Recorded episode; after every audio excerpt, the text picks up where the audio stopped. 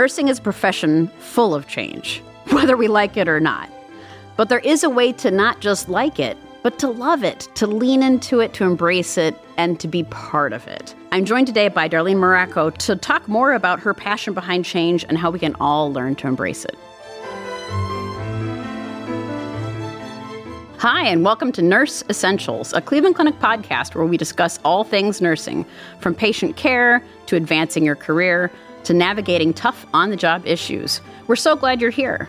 I'm your host, Carol Pehotsky, Associate Chief Nursing Officer of Surgical Services Nursing. We've all probably heard the famous quote by Gandhi be the change that you wish to see in the world. Inspirational? Of course. Easy to do? depends. You know, throughout my career my life, sometimes it's a way easier said than done to be that change you wish to see. There's a certain beauty in routine right? You know, being the predictable, there's a joy in that sometimes. But what do we miss out on by getting in the routine and missing out on being that change and taking a risk and putting an idea out there and seeing what happens or listening to idea and saying, I want to get on board with that. That can be hard for us as people and it can be hard for us as nurses. But if we avoid that change, what do we miss out in terms of our own personal and professional growth? And more importantly, what do we miss out on the care of the people we serve as nurses? I'm delighted to be joined today by Darlene Morocco. Darlene is the Chief Nursing Officer at Cleveland Clinic Lutheran Hospital on the west side of Cleveland. And Darlene is very passionate about change management, change agentry, and being an innovator. Darlene, thank you so much for joining me today.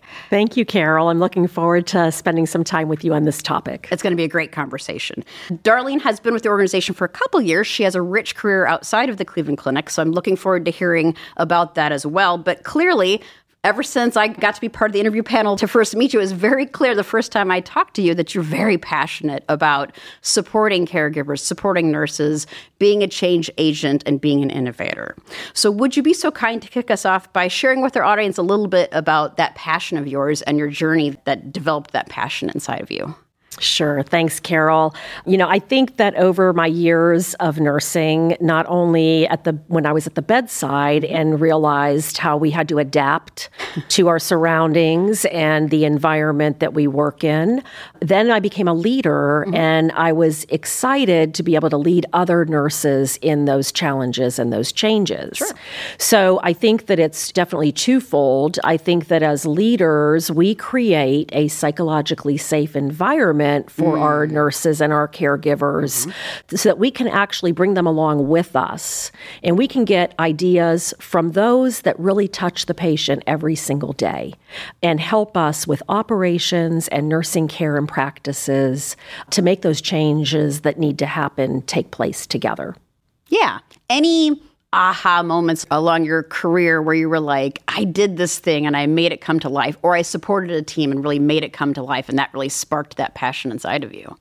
Well, absolutely. I think that somewhere in your career, you realize that you don't do it in isolation. Mm. And the most effective change comes from sharing your ideas and your practices with others and getting all of the people at the table that can work together to make these things occur. Mm-hmm. I was a cardiac nurse in my earlier days, yeah. and cardiology changed so rapidly with technology, yeah. and we went from very invasive procedures mm. to less invasive mm. procedures, and how we were going to make this happen. And so we had to actually listen to our frontline caregivers on safely making those changes happen. Well, so course, sometimes, yeah, right? you know, you can have a big idea, but you have to slow it down yes. by working with the people that actually are taking care of the patient every day. And we certainly hear that, you know, no matter where you are, listener, whether you're a nurse or a nursing leader, and no matter where you're practicing, we know that sometimes that's the gut reaction when a change is presented is, you know, who was part of that discussion that actually is going to have to implement this, that actually takes care of the patient.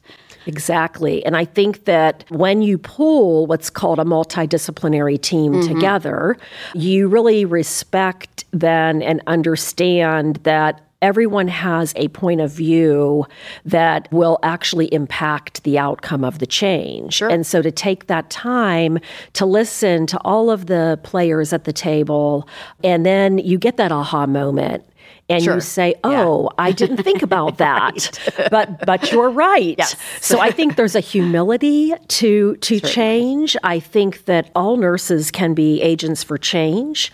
Even nursing students, I think, are actually very good agents for change. Oftentimes, when I round on the units and I see a mm-hmm. nursing student out on the floor, I like to ask them, "What is the latest technology and practice that you're learning in oh, school?" Oh, okay. and I in like to bring yeah. in what mm-hmm. they are currently learning. Our students are so enthusiastic, and I want them to know that even their inexperienced voice is very important to us. Absolutely. And you think about that's a great point is that so yeah, if you're a nursing student listening right now, you know there there may be because of technology or implementation or et cetera, there may be a disconnect from what you're seeing in your sim centers and your your simulations in your school versus what you're seeing on the floor. What a great opportunity that you've created, Darlene, and that we, if you're a nursing leader listening, you should also be creating as you're rounding to say, it might not be right now that we can do that thing, but tell us what you're seeing and hearing in nursing school that maybe we can say, yeah, that's actually coming our way in six months. We can't wait for you to graduate. You're going to see it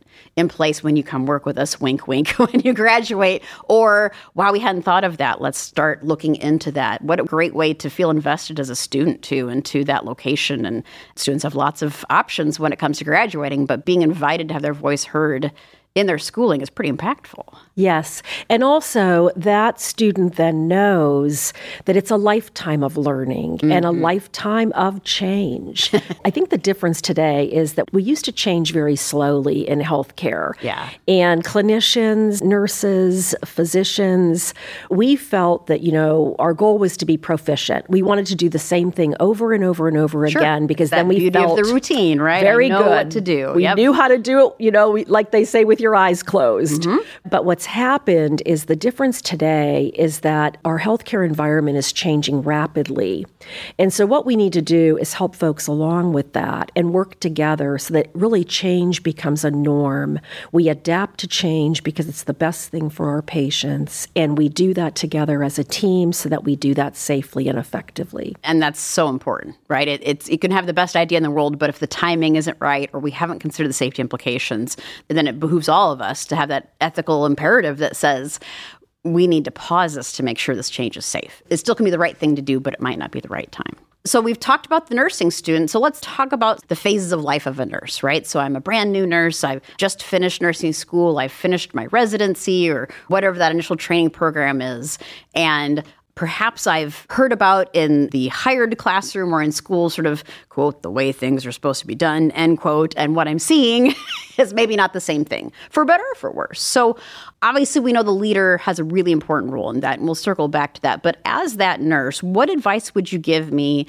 I don't have a preceptor anymore. I'm out of orientation. How do I make my voice heard? I've got this idea, and I just don't know what to do with it.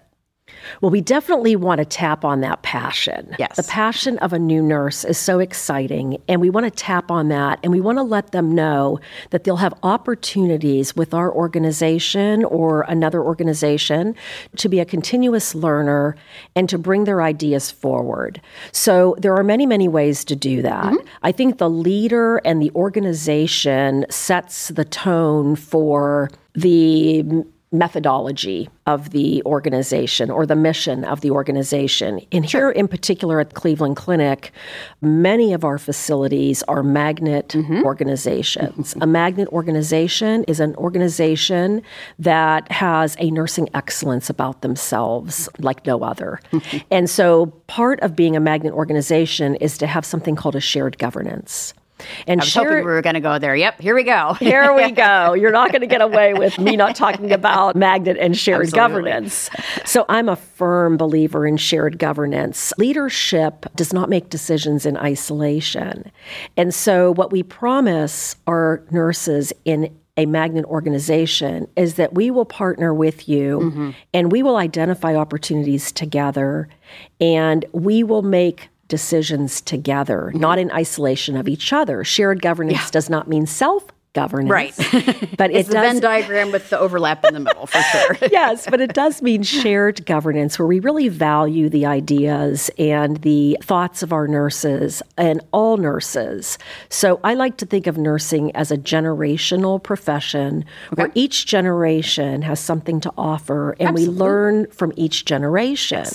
Even though the seasoned 20 year, 30 year veteran has not been in school for a long time, they are continuous learners. Absolutely.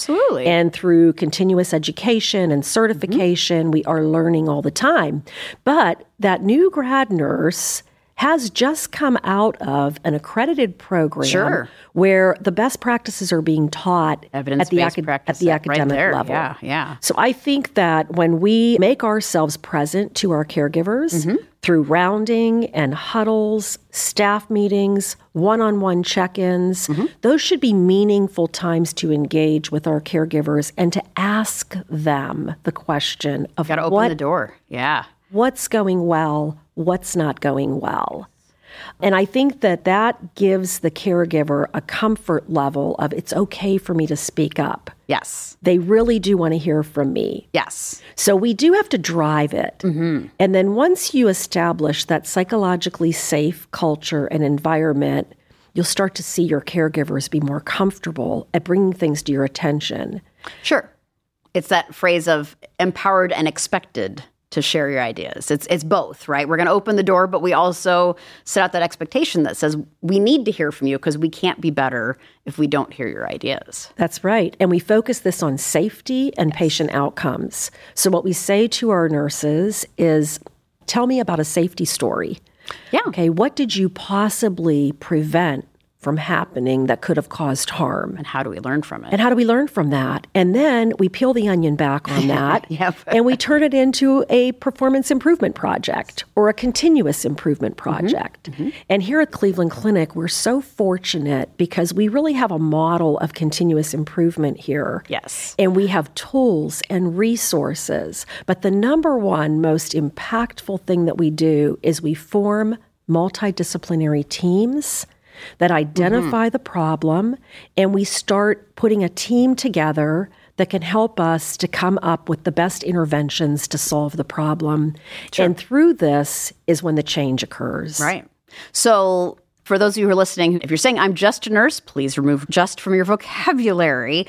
But as you're looking around your organizations, your assignment after listening to this podcast is to look around you at your units. Are there opportunities, whether it's comment cards, there's a, some, you know, the old school idea box, where you slip an idea in a box and it gets mined for possibility within there is your manager sitting down with you and saying, What can we do to be making care safer, a higher quality, a better patient experience? And if your leaders aren't having those conversations, what can you do as a bedside nurse? We have a moral obligation, right, to do the very best by our patients. And so some of that comes back to that code of conduct and the code of ethics we say as nurses that we uphold the best evidence based care.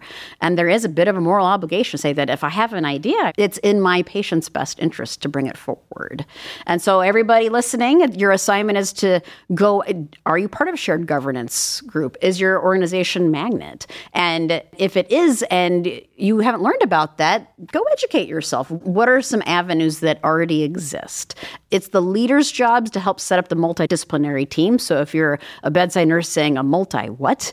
Am I supposed to do that? The answer is no, we will help you do that. That's what your leaders are for. Sometimes it's a decision entirely within nursing where we can say, this is entirely this unit. We can bring together our own nursing team and figure out how to implement this. But sometimes these big ideas require are and are benefited from bringing in other voices, and that's your leader's responsibility to say, okay, let me iterate on this but further. Let me think about who else we need to bring to the table and help you bring this idea to life. That's right. And I think one of the most effective things that we do, Carol, is when something doesn't go as planned. Sure. Okay. It does happen. Yes. It does happen.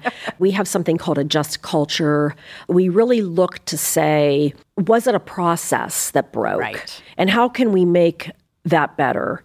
And so here again is where change Mm-hmm. lies. We don't want to change things just to change things. Okay, that's frustrating for our caregivers. And sometimes it feels like that, even though the intentions are good. Yes. Exactly. but what we want to do really is say, how can we make the process better to put you in an environment where the work is actually, you've heard smarter, not harder. Right. Right. And so that's really true. We really do that. And we do something called root cause analysis when something goes wrong. Mm-hmm. But we never want to have a root cause analysis without the front line bedside caregiver there with us because we value what the nurses say. So, what I'd like to make sure that all nurses know today, mm-hmm. whether you are a new nursing student or you are a 40 year veteran, which they're out there at the Cleveland Clinic, we want them to know that we want to hear from them, that what they have to say matters to Absolutely. us, and that we really are not going to make change just to make change,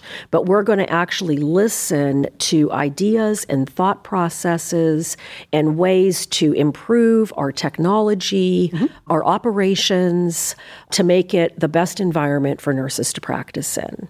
Yeah. So let's go back to that. Sometimes change does feel like change for change's sake. And certainly, if it didn't before the pandemic, who boy, you know, the amount of change, the pace of change, the policy change between 8 a.m. and 3 p.m. some days, you know, a lot of us have lived through that. Some of us are coming into the profession post that.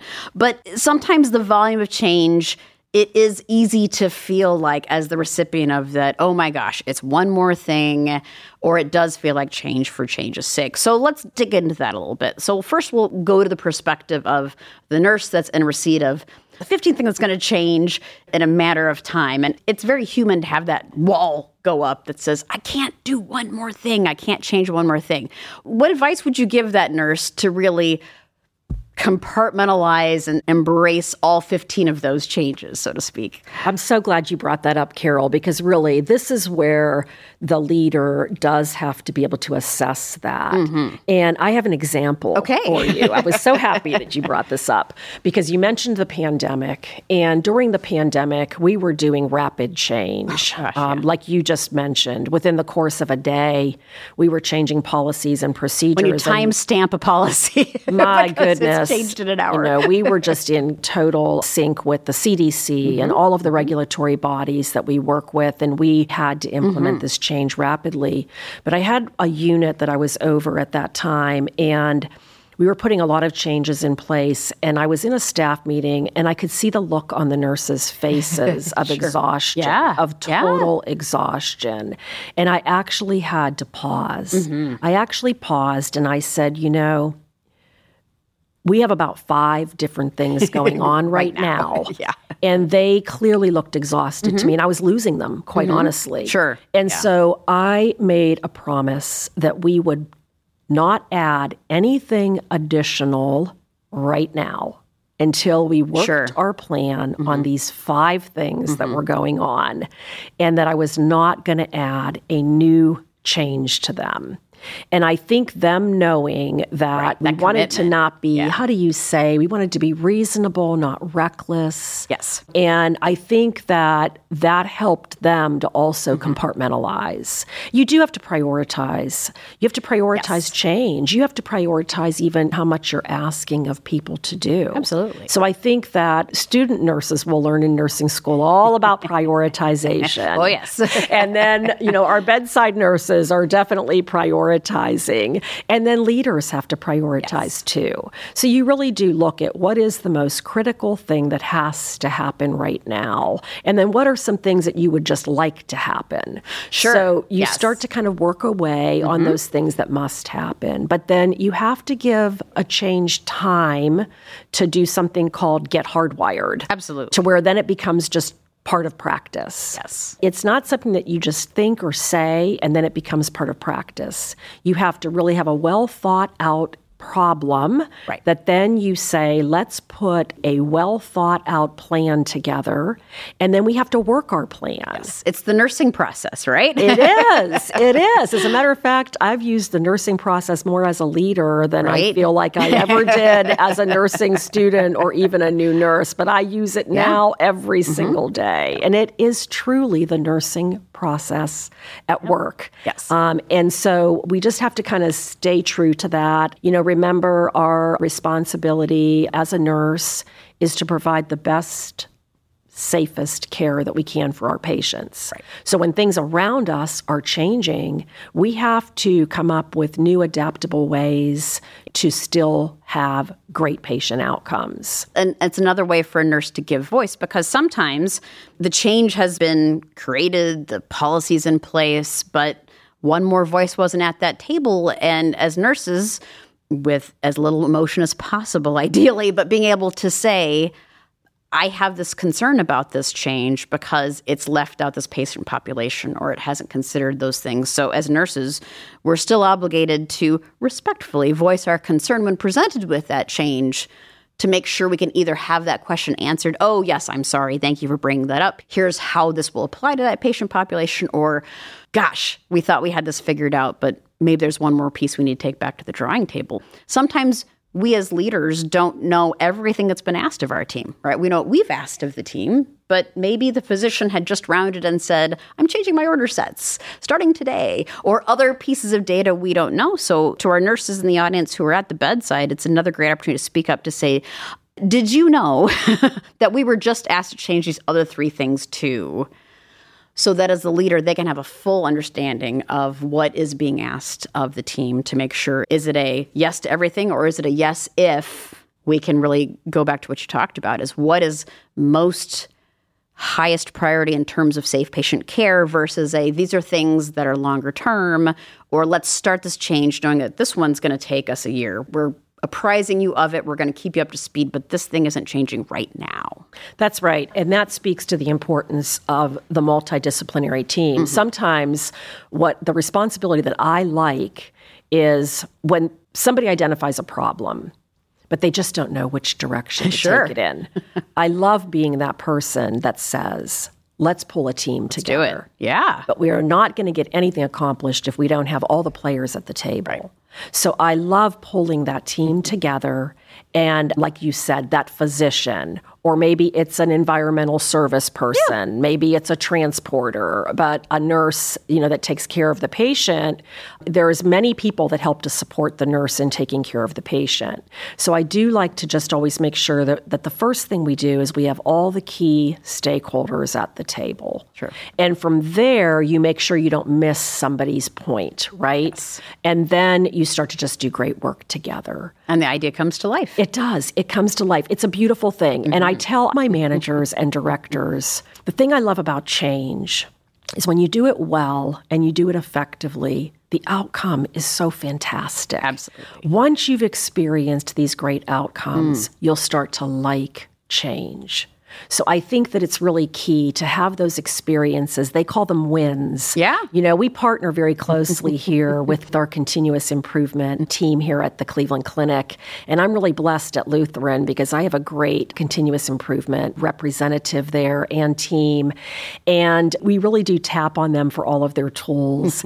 and one thing that we like to do is we keep revisiting like you mentioned. You know, you can put a plan in place and think it's just running perfectly well, but nobody's really ever checked on the progress. so it's nice to kind of be revisiting mm-hmm. the process. So we have regular meetings when we put a big change project in place. We have regular meetings and we kind of debrief mm-hmm. the it's interventions yeah. that we've put in mm-hmm. because sometimes you need to pivot and you need to say, you know, we tried this and it's not working. And you want people to feel that we're going to try this. And if it doesn't work, right, we'll try something else. You know, something I love doing is pilot projects. Sure. At one point in my career, I was asked to pilot so many projects that oh, I no. felt that I should get a private pilot's license because I was always asked. I just worked on a. I Give it to had, Darlene; she'll try well, anything. I had a unit that you know was that that saw a lot of different types of populations of patients, and so they always wanted to try all everything sure. on my unit, and I always volunteered to pilot a project because the beauty of that is it's almost as if you're saying we're going to try this before we put your fingerprints on it. You know, and yeah. before you roll it out to mm-hmm. the whole mm-hmm. enterprise. Mm-hmm. So you try the project, you run it for a while, and then if it's effective, then you make it say enterprise wide. Yeah. And with that, you know, it should make your team feel very proud. Absolutely. So I think that there's a lot of inspiration and a lot of reward in change agentry. And I think that the nurses inspire me. I hope that I inspire them to become change agents. Beautifully said. Well, with that, I don't know that. I mean, we could talk about this for hours, but I think you've wrapped it up beautifully. Is that it reinforces itself. When you see a win, then you want to try something else. What a beautiful thing. Change doesn't have to be scary, it can be exciting and reinforcing too. So, with that, we're going to flip to the portion of the podcast where we let our audience get to know a little bit more about you as a person, not just as an amazing nurse and leader. So, my first question for you is if you weren't a nurse, what would your passion career be? Oh my goodness, I, I would be a sous chef. Ooh, I, I have, I have, you know, everybody has a bucket list, and on my bucket list would be to go to culinary school. Oh, fun! I absolutely love to cook. I love to entertain. I think that a lot of times we share our love for people with food. Yeah, um, it's your love language. Huh? It's my love language, and I also think it's a hobby of mine. I don't do it professionally, but I think it would be awesome to go to culinary culinary school. Okay. And then who was one of your nursing influences? Well, I'll tell you who I refer to till this day is Florence Nightingale. Oh, okay. There you go. She's, the original she, influence. She's the original. when I think of best practices and the tradition of nursing. I do really love the traditional element Wonderful. of nursing, even though we just talked about all of this change. but she was the original change agent, right? Yes. She was she was the She was the, the trailblazer, right? Yeah. I, and I do think that she gave us a voice where we make a difference. Mm-hmm. You know, being a nurse is really something that I hold of high esteem.